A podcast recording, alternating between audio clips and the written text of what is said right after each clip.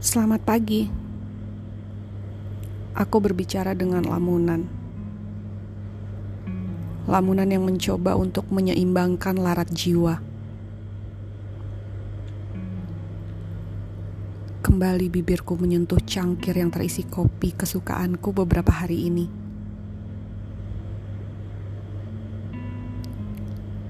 Sejenak aku terdiam.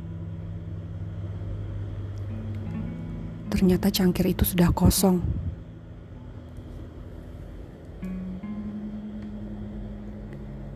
Aku kembali terhanyut dalam lamunan. Kali ini tentang cangkir kosong.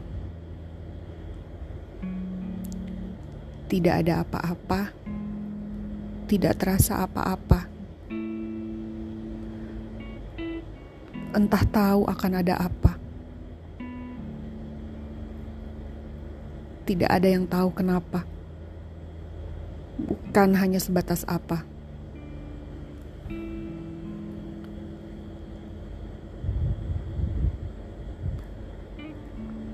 Ragaku meletakkan cangkir kosong itu. Aku berharap hari ini akan hujan.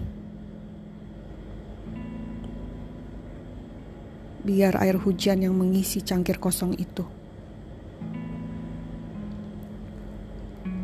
Aku pasrah.